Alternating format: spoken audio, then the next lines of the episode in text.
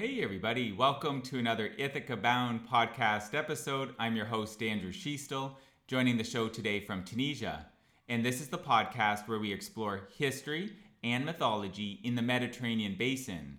Today, Dr. Daniel Džino joins the show again on July 12th, 2021. Dr. Džino joined the show, and we had a conversation and produced an episode entitled Ancient Illyrians. And so today, Dr. Džino joins the show again, and we're going to speak about a related topic today. We're going to speak about the Batonian War, which was a war that occurred in the first century CE and was between the Roman Empire and inhabitants of a province within the Roman Empire that they called Illyricum. Dr. Džino is senior lecturer in the Department of History and Archaeology at Macquarie University, based in Australia. He has written many publications over his career, including authoring the book Illyricum in Roman Politics, 229 BC to AD 68, which was published by Cambridge University Press. And Dr. Džino joins the show today from Sydney. Welcome back on the show, Daniel. Uh, thanks, Andrew. Thanks for having me having me again. It's good to connect with you again, Daniel. Okay, so to start the conversation off, Daniel, so can you share enough background and context, and then obviously we'll work our way into the details in the dialogue today. Can you share what the Batonian War was?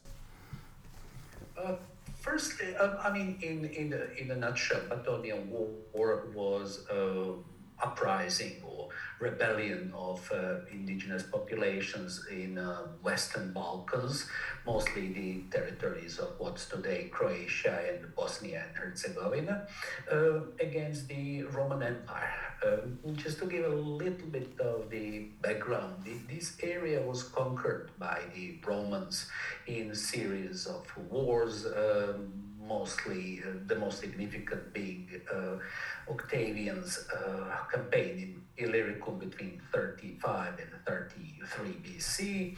After that, the province of Illyricum was established, probably not in its larger extent, so probably was just uh, covering the eastern Adriatic coast and uh, some of, uh, of its hinterland. And then, most likely, it expanded during Pannonian War, which uh, was fought between uh, 12 and 9 BC, uh, and the Romans were commanded by Tiberius, who was adopted son of uh, Emperor Augustus and uh, future second emperor of, of Rome. And uh, after 9 BC, Roman frontiers expanded all the way to Danube and all these all these groups uh, which were disunited so, so so they didn't have any kind of state before they, they've been having separate um, I would call it tribal confederations, if you wish. They, they became uh, became un, uh, Roman subjects, and so th- this is these are the events leading to to this uh, uprising. Okay, uh, what was the geographic demarcation of the province at this point in time?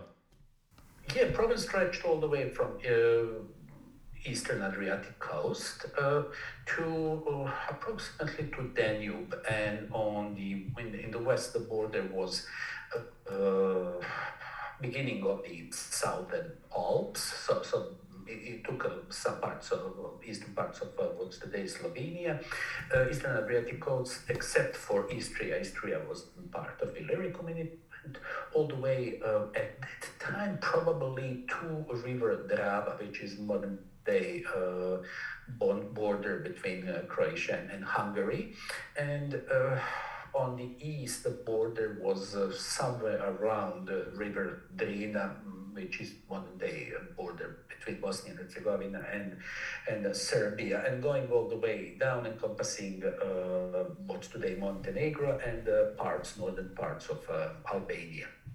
Okay. What are the main uh, sources? What, who are the main writers or other sources that scholars lean on to understand uh, more about this particular series of events? Uh, our major written sources are uh, Velleius Paterculus, but Velleius Paterculus was a Roman uh, historian, but he's so a first-hand witness because uh, he was the officer in the Roman army and he participated in the war. So he was uh, there uh, to see things with his own eyes, although he's probably not always the best so- source because he was too too uh, close to the events. Our uh, other important source, equally important, if not even even better in some ways, is uh, Cassius Dio or Dio, who was a historian from uh, third uh, third century, so writing some some two hundred years later. Uh, Dio was a Roman uh, governor of uh, Pannonia, so he knew this region, but I don't think he gathered so much of the local knowledge. He was relying on some on some uh, narratives uh, that are not available anymore, and uh, he he provided uh, this as a part of his wider Roman history. So he wasn't writing just about this war; he was writing about Roman history, and certainly this was a part of Roman history. There, there, there are bits and pieces. We have bits and pieces in. Um, writings of Roman uh, biographer Suetonius and his, uh, especially his life of Tiberius. And there are few uh, epigraphic uh, sources, inscriptions. But mostly what we know about the uh, uprising comes from uh, both Velleius Paterculus and, and Cassius Dio. You mentioned something about in that response about um, uh, some sources not not surviving, and, and I was going to ask a, a, similar question. Um, did is is it? Uh, I presume based on your response, n- nothing survives from a- any inhabitants from the province. Please cl- clarify in your response uh, if that's not not the case. Is it believed that uh, anyone did write events from, from at, who were inhabitants of this of this province in contemporary times?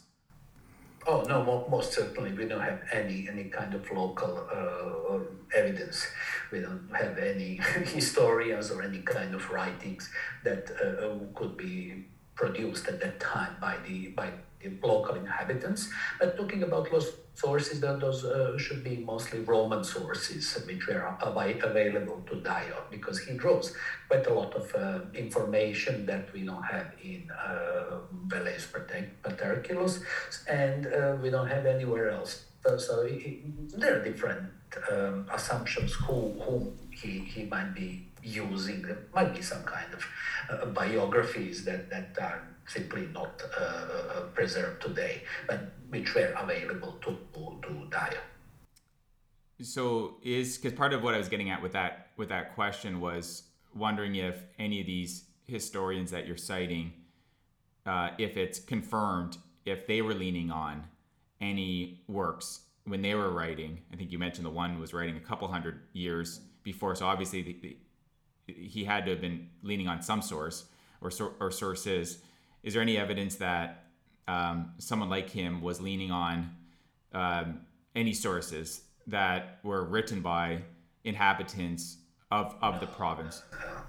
No, no, no, definitely not. Uh, uh, Dio's uh, tone is sometimes a little bit more uh, critical toward uh, Romans, but uh, not necessarily that he sympathized with uh, uh with the with the rebels. It was more kind of a comments of, of his uh, own times, basically some kind of view of so-called barbarians and as being more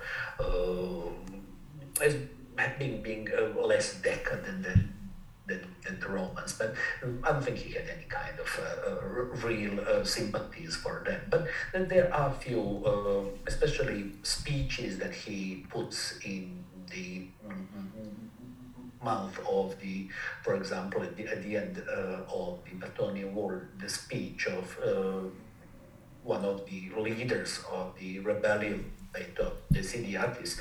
Uh, certainly, the, the speeches in ancient uh, times were not written down, and they are used uh, by uh, later writers as a figure of um, figure of speech, a genre figure, uh, in order to make particular point. Uh, and and his point was that Romans were probably making too heavy taxation on the on their provincials at, at the time. But otherwise, uh, there amongst although there might be a, some some literacy amongst the, the locals, it, it wouldn't be too much. There is a uh, Velleius Paterculus is, is saying something about uh, locals at the time uh, having a bit of a you know knowledge of uh, Latin and and knowledge of the of the Roman military uh, skills, which could be coming probably from then the serving already as as uh, auxiliaries in uh, in the Roman army.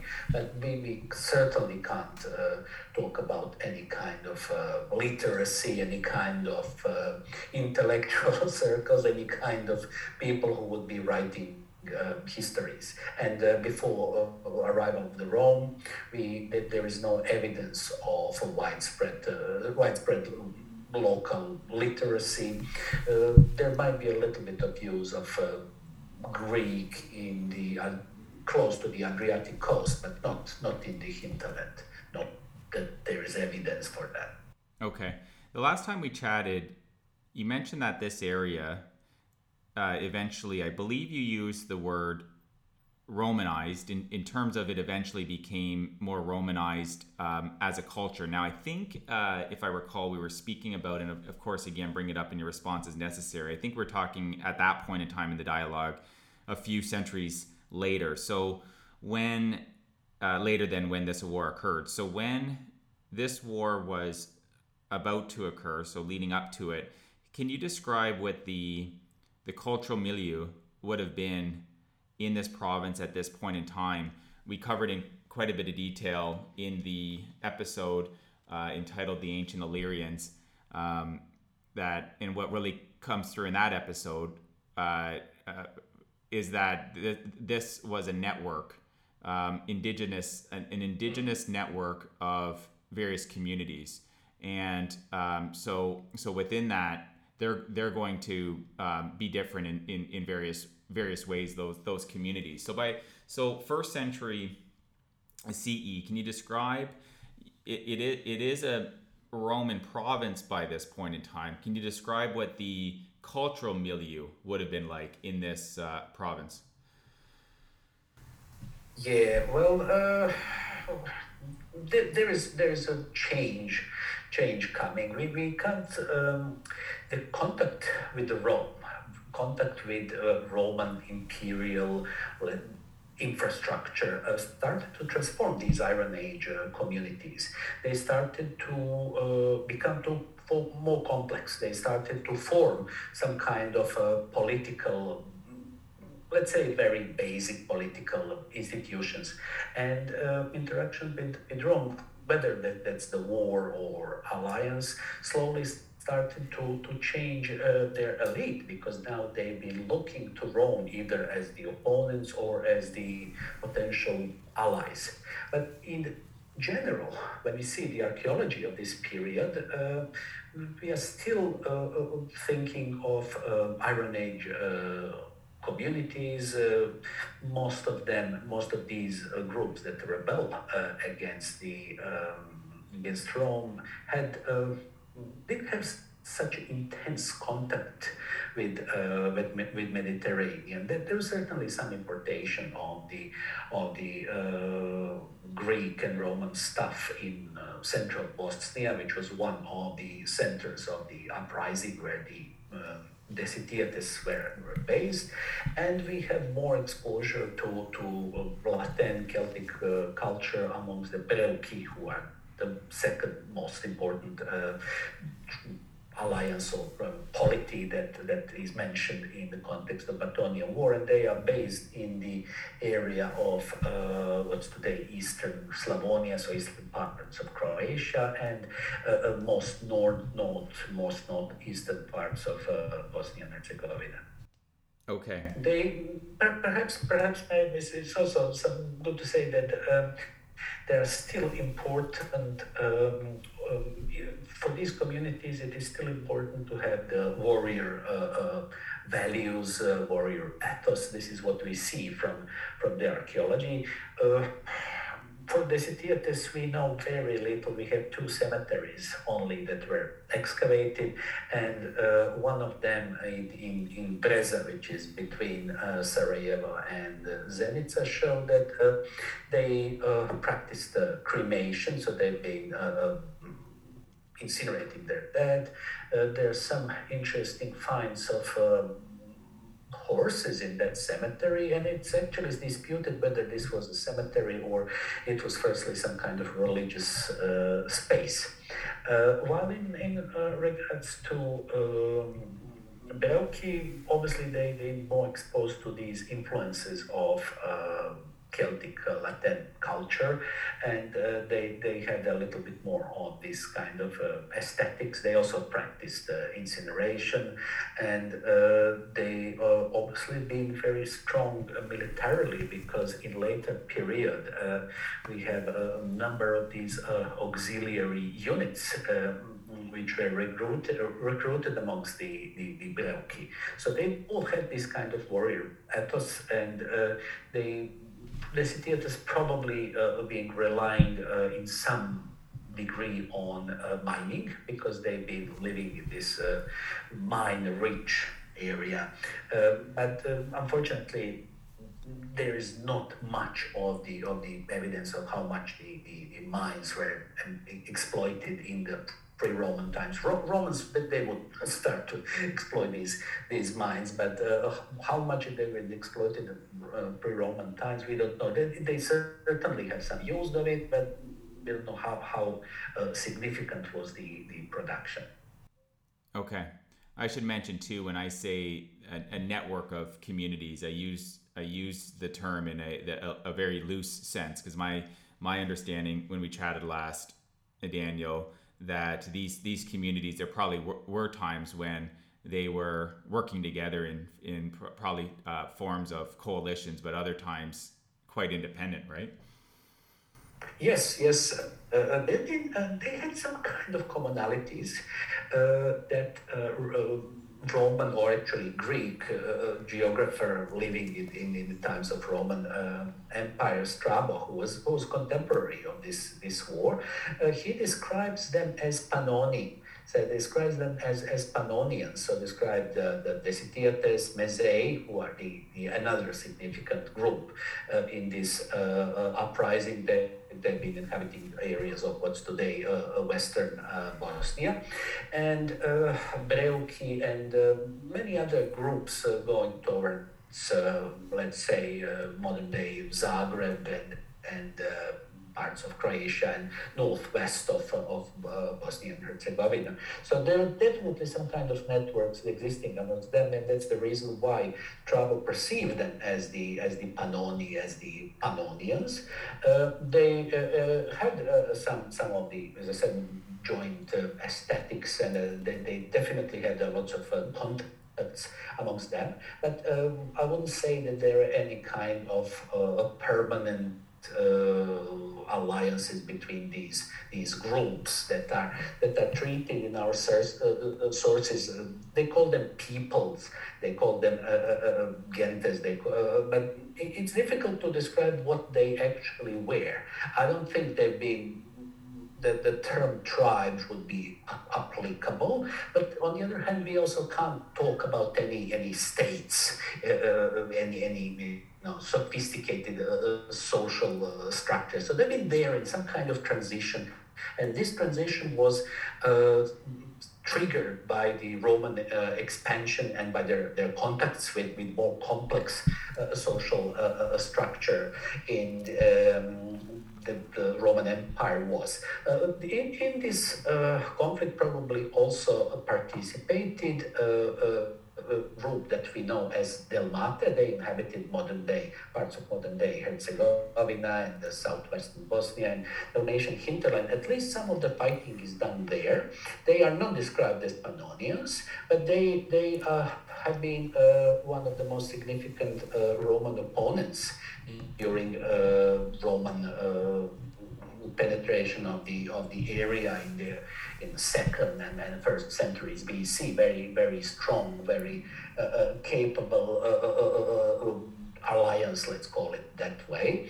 but um, they are not mentioned by name as the participants in the war, but some of the fighting is definitely done in the areas where where Delmatae lived. So so it's it's very likely that they participated in this um, uprising as well. They're a bit different from the uh, uh, Daesitiates, Maezaei, and and uh, what Breuci, and they had more ex- uh, some some of the more exposure to to the Mediterranean influences because they they lived just there. They, they, they, lived close to the Greek uh, colonies. They cl- lived close to very uh, globalized people of uh, Liburni, whom we spoke about uh, last time, and uh, so they've been slightly slightly different. But they also experienced a, a Roman uh, sword, especially in these Octavian campaigns between 35 and 33 BC, when they've been decisively defeated by by the Romans.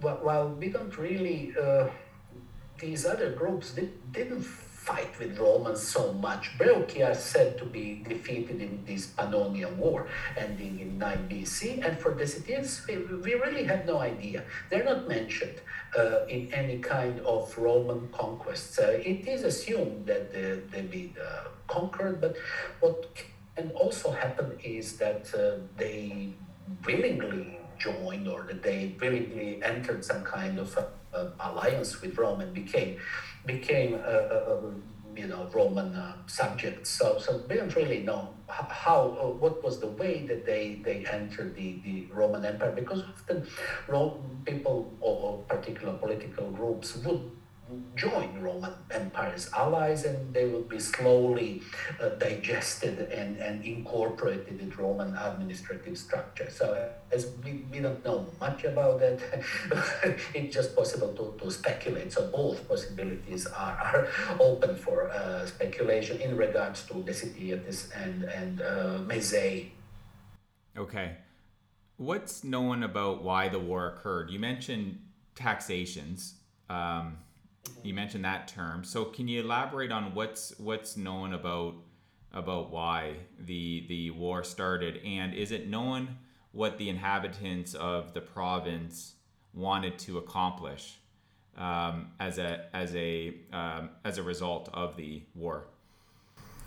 Yeah, we have actually some some good information. Hopefully, hopefully, as we can check it, is, is relevant, but it, it sounds convincing. And this is something that we have the, the, the um, Cassius Dio. So knowing, knowing the circumstances, uh, wider political picture is that the Romans were preparing for war against uh, against the Germans, against against the Maroboduus, who was was uh, one of the Germanic kings with a seat in Bohemia, so so modern day, let's say Czech Czech Republic, and they've been uh, recruiting the auxiliaries. They've been recruiting uh, in the province, and uh, Cassius Dio told us that uh, during this recruitation one group led, led by uh, Bato of the Daesitiates.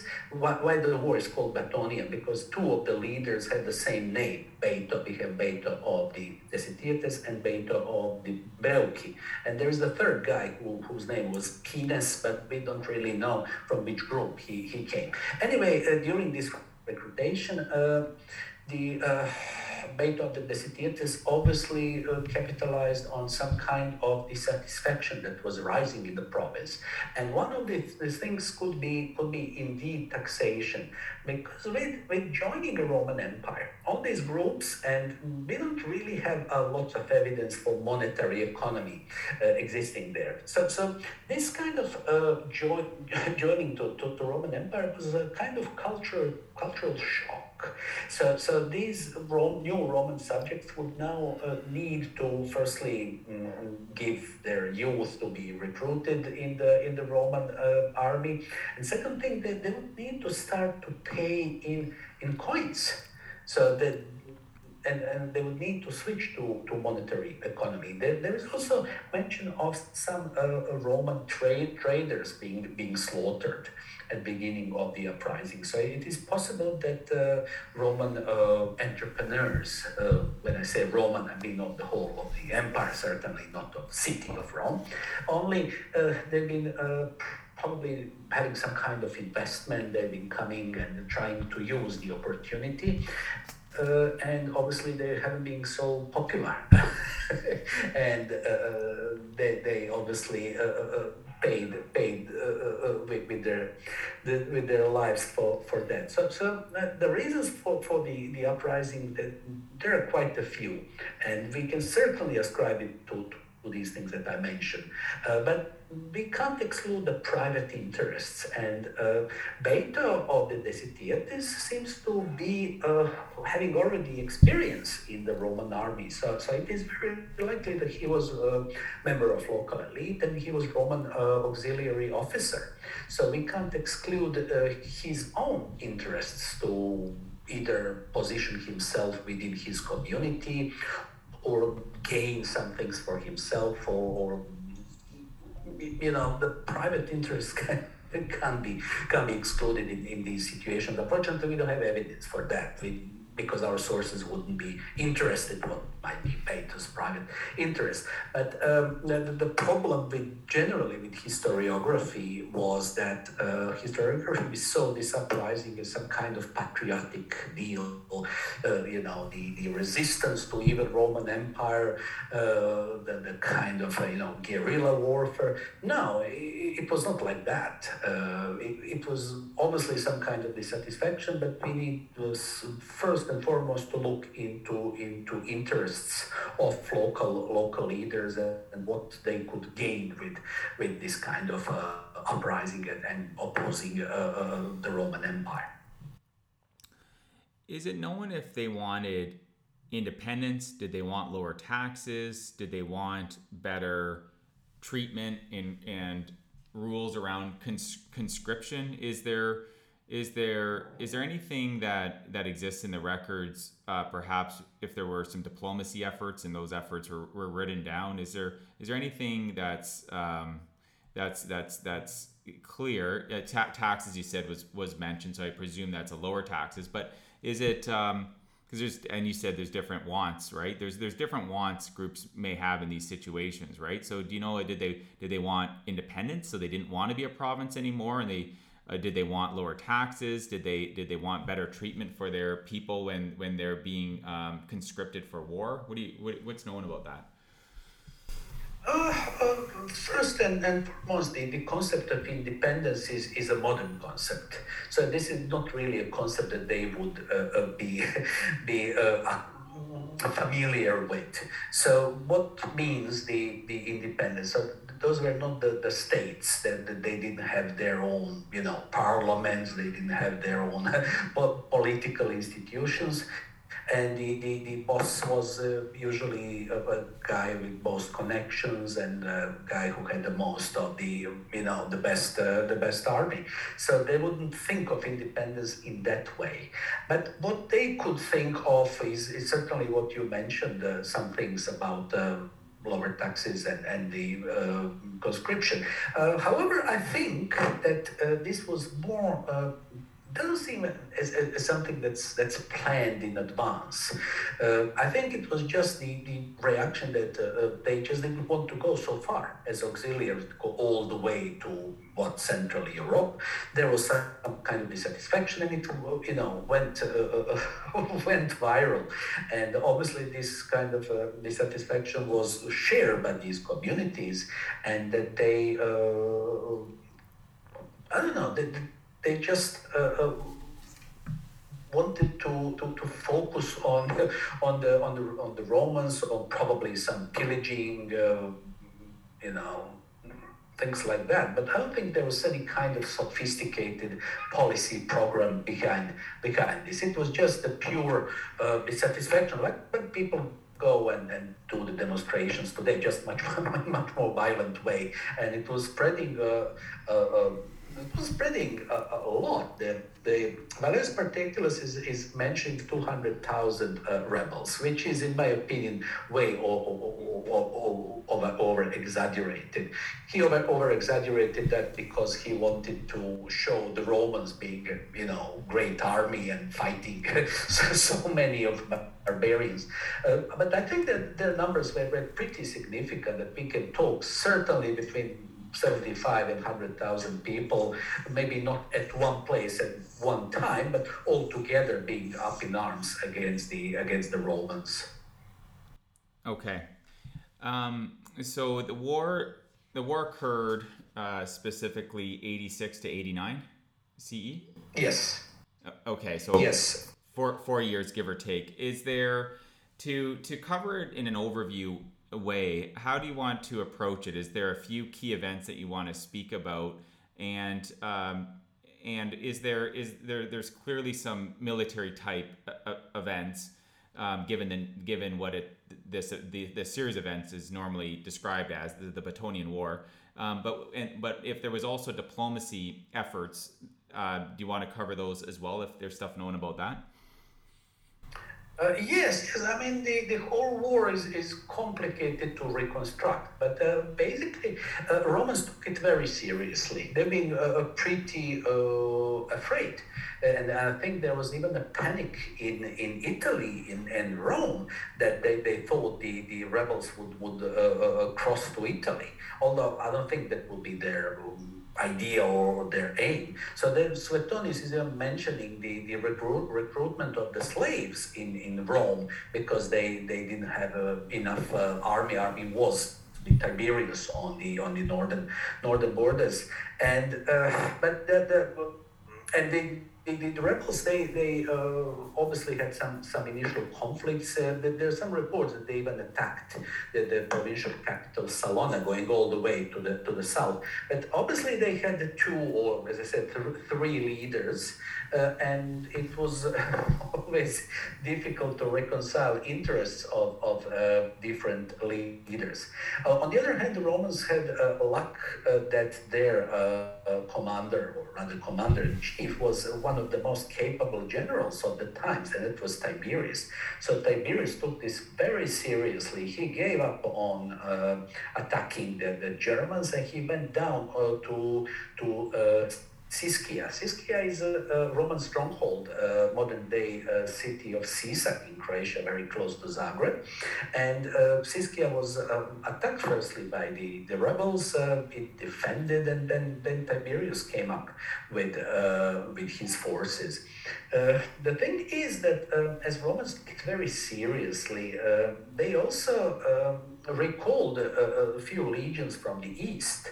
Uh, and uh, as who was there in the winter, I think it was winter 86 to, to 7 in Siscia, he talks about 100,000 people uh, under arms in, in a Roman camp, which was way too much.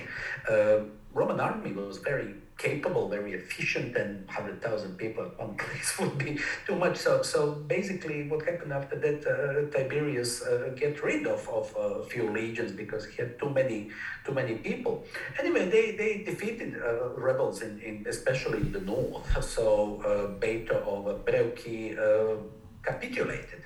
He surrendered to Tiberius, uh, and the sources are mentioning that he did that at the at the uh, river Batinus, and Batinus is supposed to be a river of uh, Bosna, so probably somewhere in the lower stream uh, of, of Bosna, uh, a, a, river in, in what's today northern uh, Bosnia or Posavina rather, and but what happened after that is that it seems that uh, Tiberius promised Bato of, of the Breuci that he will he will be uh, in charge for all of these rebellious uh, people. So, so, so uh, his uh, partner in crime, Bato of the Daesitiates, didn't like that. So he, he managed to uh, kidnap Bato of Breuci, put him, puts him to, to trial. Obviously, can a court. what could you other expect? And uh, execute him. And uh, then, then uh, things became a little bit uh, uh, sore for the Romans because uh, rebels are withdrawing now in the Dinaric uh, mountain chains, and they are uh, now it becomes much more difficult to fight the, the conventional warfare because Romans uh, didn't have too much problems uh, to, to fight when you know you have the, the plains but in this mountainous uh, area it, and when there are quite a few of local stronghold it, the war was dragging for for a few more years because the, the, the rebels didn't want to give up and uh, they felt to be protected by by the terrain. And for romans it, it really took took some time before they they definitely pacified the area. Uh, there is some kind of negotiations, and we know of uh, sending his uh, son uh, uh Scaevola uh, to uh, negotiate with um, Tiberius. Uh, not, there are no details. I think that part of uh, Cassius Dio was not preserved. But uh, what we know that at very end, uh, when uh, Bato surrendered and, and capitulated, he wasn't executed. He was rather offered the, the exile in Ravenna in Italy. So this is last last time we heard of him that, that he probably died there. He was he was exiled and then probably lived in some kind of a comfortable uh, exile there. Uh, the questions are certainly why why the Romans treated him that way, why he wasn't executed or, or why did he die any kind of painful death, is, is probably that uh, firstly there might be some kind of uh, agreement with uh, Tiberius, and secondly, uh, it, as, as probably uh, being a Roman auxiliary officer before before this uh, uprising, uh, he might be having some kind of a patrons in within the Roman elite who might be uh, vouching for him. So so these indigenous these, these local groups they, they haven't been completely you know, separated from the Romans. They, they, they started to, to, to look and they started to use the Roman system of, of networking and the approaching political power. So Bato definitely avoided the, the destiny of, of uh, many of uh, his uh, countrymen who were either slaughtered or, or enslaved, which again is, is uh, uh, individual because um, some of these strongholds like Arduba, we had no idea where Arduba is somewhere in central Bosnia. Some people think is is Vranduk just above the, the bit north of Zenica, but I don't know. we can't say that just uh, on account of the, the toponyms.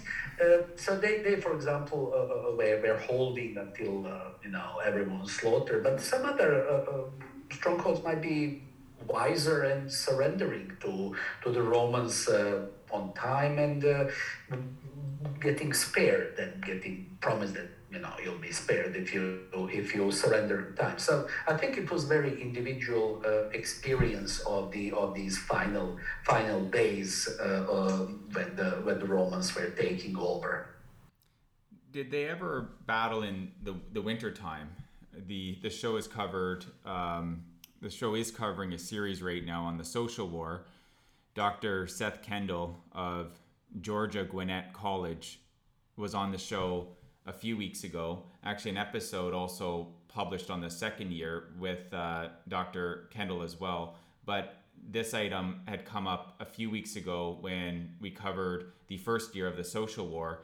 And something he mentioned basically is that the the, ma- the main events of the war didn't occur right away because winter um, uh, came on in uh, whatever year that would have been at, at, at the time. So probably 90, 91, because the, the, the war went 91 to 80, 87 BCE.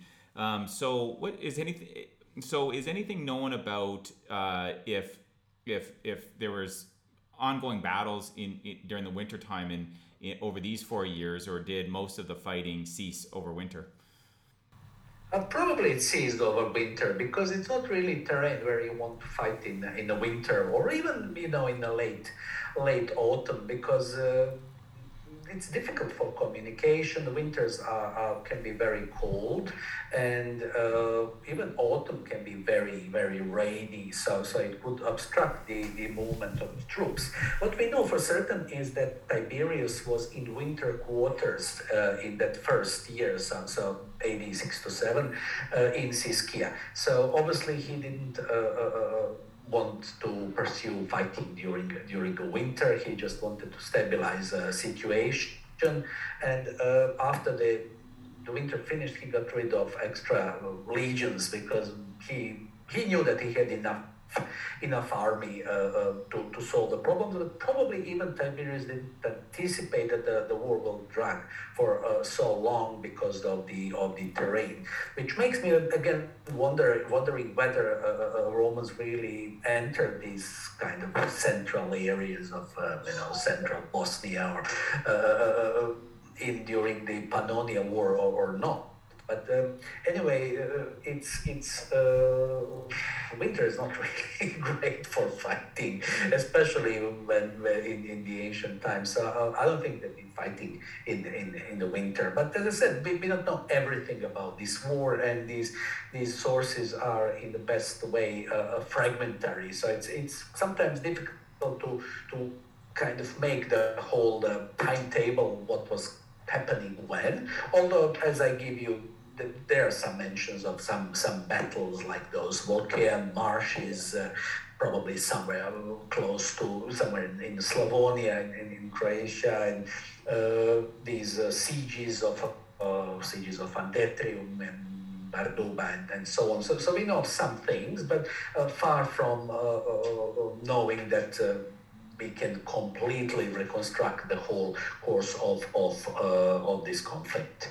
Uh, it's also interesting, in some way, we, we would um, think that this was the internal war, that this was the, uh, you know, rebellion, because these people were, were Roman subjects. But uh, there is a curious, uh, curious sentence uh, in, in Suetonius, who is, by the way, not the greatest source, his biographer, but he said that this was one of the most significant uh, bella externa of the of these uh, external wars for the Rome. So so Suetonius didn't perceive it as a kind of a uprising, as a kind of rebellion. Uh, why? Well, again, I can't explain, and I'm not claiming he was uh, he was right. It was Suetonius writing hundred uh, some hundred-ish years after after the war. Uh, so so in, in many ways uh, we need to take that that, that into account. Uh, so so this was this was the, the part of the wider pattern of these uh, these uh, indigenous uprising against against Rome. So we, we obviously most of the of the listeners wouldn't know of the of the uprising of, of Vercingetorix in, in, in Gaul, some, some around what 50 BC. And there's also very uh, a, serious uprising of Boudica in, in Britain, somewhat uh, 40 years after, 50 years after Batonian War. So there are a few of these uh, uh, uh kind of challenges to Roman uh, power amongst the freshly conquered uh, uh, provincials.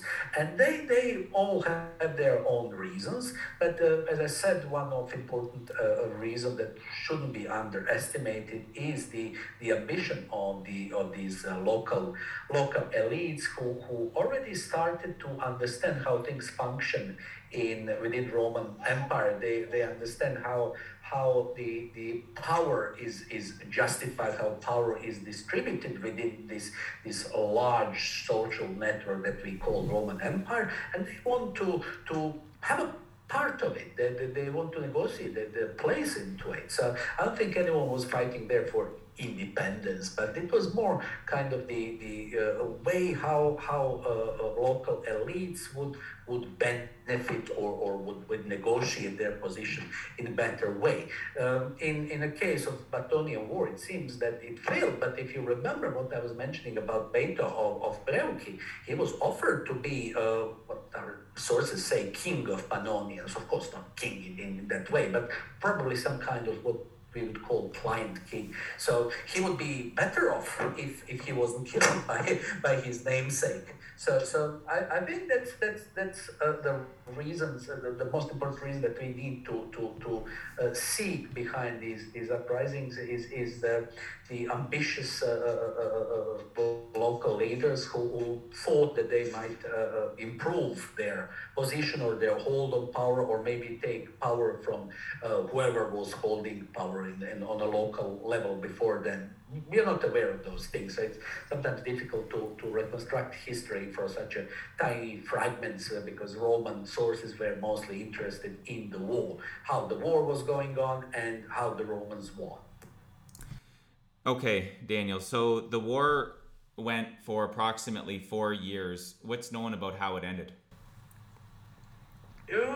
As I said earlier, it ended with full capitulation of the of the rebels and reinstatement of the Roman uh, power. So Peter uh, capitulated, he surrendered, he uh, capitulated in the area which is a Dalmatian area. So he wasn't uh, uh, holding on in, in his uh, heartland, which is the, the city and uh, areas in, in central central Bosnia. He capitulated in the Dalmatian area, so obviously that the Romans were slowly uh, gaining ground and, and uh, uh, slowly taking piece by piece uh, from the from the rebels, probably playing on, on their internal weaknesses and things like that. So Bato surrenders, he gets exiled in Ravenna, probably dies in exile, and uh, Romans uh, reorganize the province of Illyricum. Maybe we don't know exactly when, but maybe some 10 years uh, later because uh, they understood it becomes too big to administer. So it's divided into two provinces provinces, uh, whether they've been called Illyricum Superior, Upper and Lower Illyricum, or they've been called Dalmatia and Pannonia. From beginning, it's a matter of uh, debate. Uh, but we know them later certainly uh, by Dalmatia and Pannonia, and by dividing the province of Illyricum, uh, they strategically divided these Pannonians. So the Maezaei and Daesitiates are uh, remained in Dalmatia, while uh, Breuci were uh, in uh, Pannonia. So and the other like Segestani and, and the other of these Pannonian uh, groups were in, in Pannonia. So these they strategically divided them so they won't be anymore in the same same province as, as provinces provinces acted as these centers of these uh, acculturation processes that definitely separated these Pannonian groups from, from each other. But uh, in general, it was Roman victory. It wasn't a great victory because they didn't have too much of the spoils. Those were not really rich uh, uh, uh, uh people. That you know, it's not the same like like plundering the East or plundering Carthage. They didn't profit a lot, and they lost lots of good soldiers. So this was uh, uh, uh, one of these wars that Romans would rather not have than they had. But uh, after that, there's no uh, there are no reports of any more unrest in the province. Romans start very ambitiously. The, the governor Gnaeus, the, Dolabella is, is starting to build roads through the province, and Romans are definitely uh, uh, taking it under under control. They establish better administrative division. They st- establish more uh, better administration. Some of these some of these communities are still not giving a self rule. Uh, they they still being being watched over by the Roman uh, prefecti by the Roman military officers, but some of the, these communities still had some kind of uh, self-rule within the Roman Empire and within the Roman province. So at least they had some kind of self-administration in these these uh, civitates, how they, they call these new administrative units, but some of them are still for a few decades being, being watched over by the Roman army. Romans still maintain their legions in the province for maybe half more century uh, because they obviously didn't trust the locals. But the, as, as, these legions are, are, departing in second half of the first century, we can, we can assume that things were, were calming down and there was no big dissatisfaction. There's one uh, uh, uh visual representation that might be a consequence of the war. It's so-called uh, uh, Tropaeum from Tilurium. Tilurium was Roman military camp in, in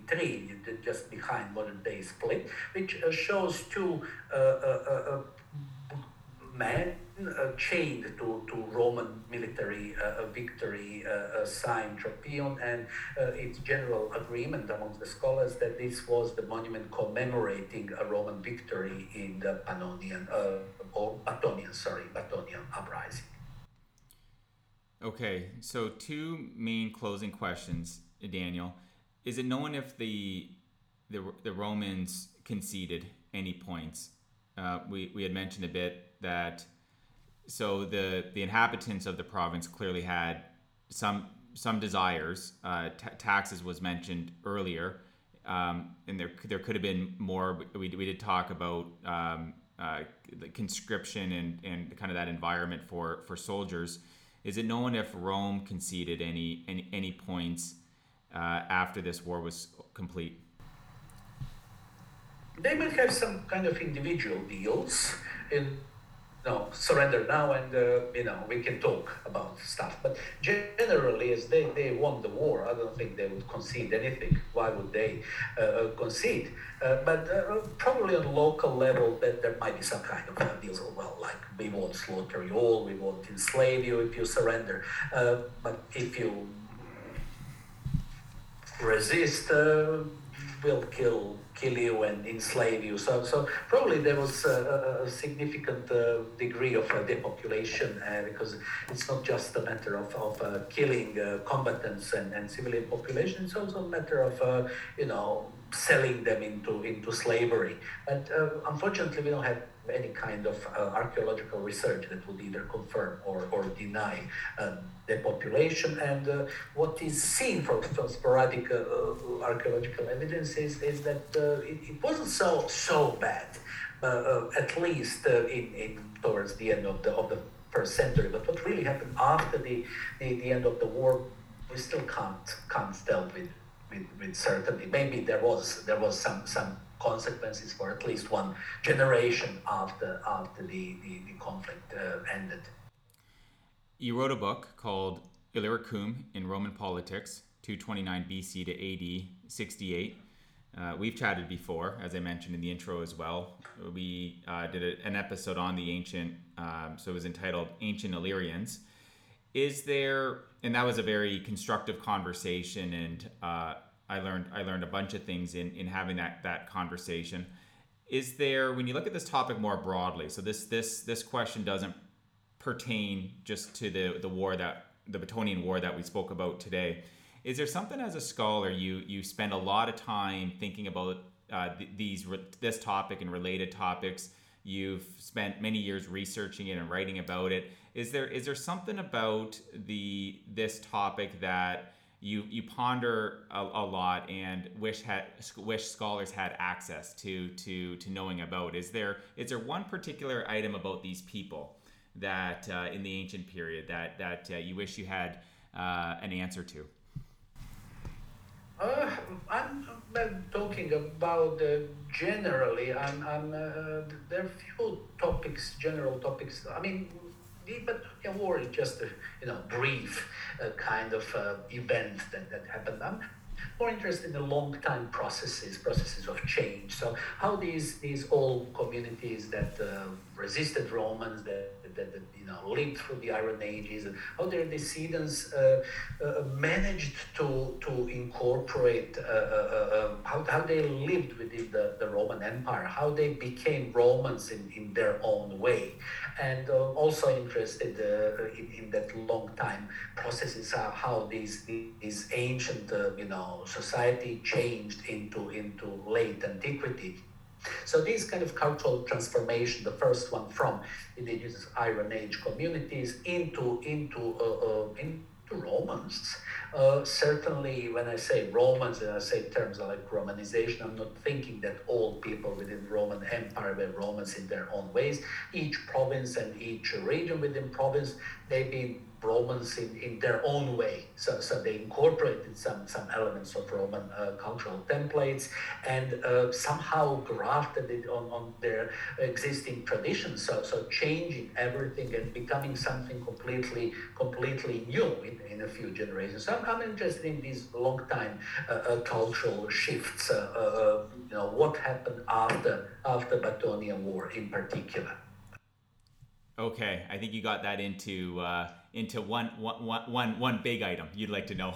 yeah, I like to see big questions, you know, and then go into into details from that. You found yeah, you found a way to answer that that question in, inside of one, but it was a big big one item. it's always a pleasure speaking with you, Daniel. Thanks for coming on the show again. Oh, thank you, Andrew, for, for inviting me. It was it was a real pleasure for me too. You're welcome. Okay, everybody, the book that I mentioned again, uh, the book that I mentioned at the start of the episode and mentioned moments ago that Dr. Džino wrote. He's author of Illyricum in Roman Politics, 229 BC to AD 68. I'll link to it in the show notes on the ithacabound.com's associated subpage to this episode. Daniel and everybody listening, as always, wishing you a marvelous journey. Bye for now.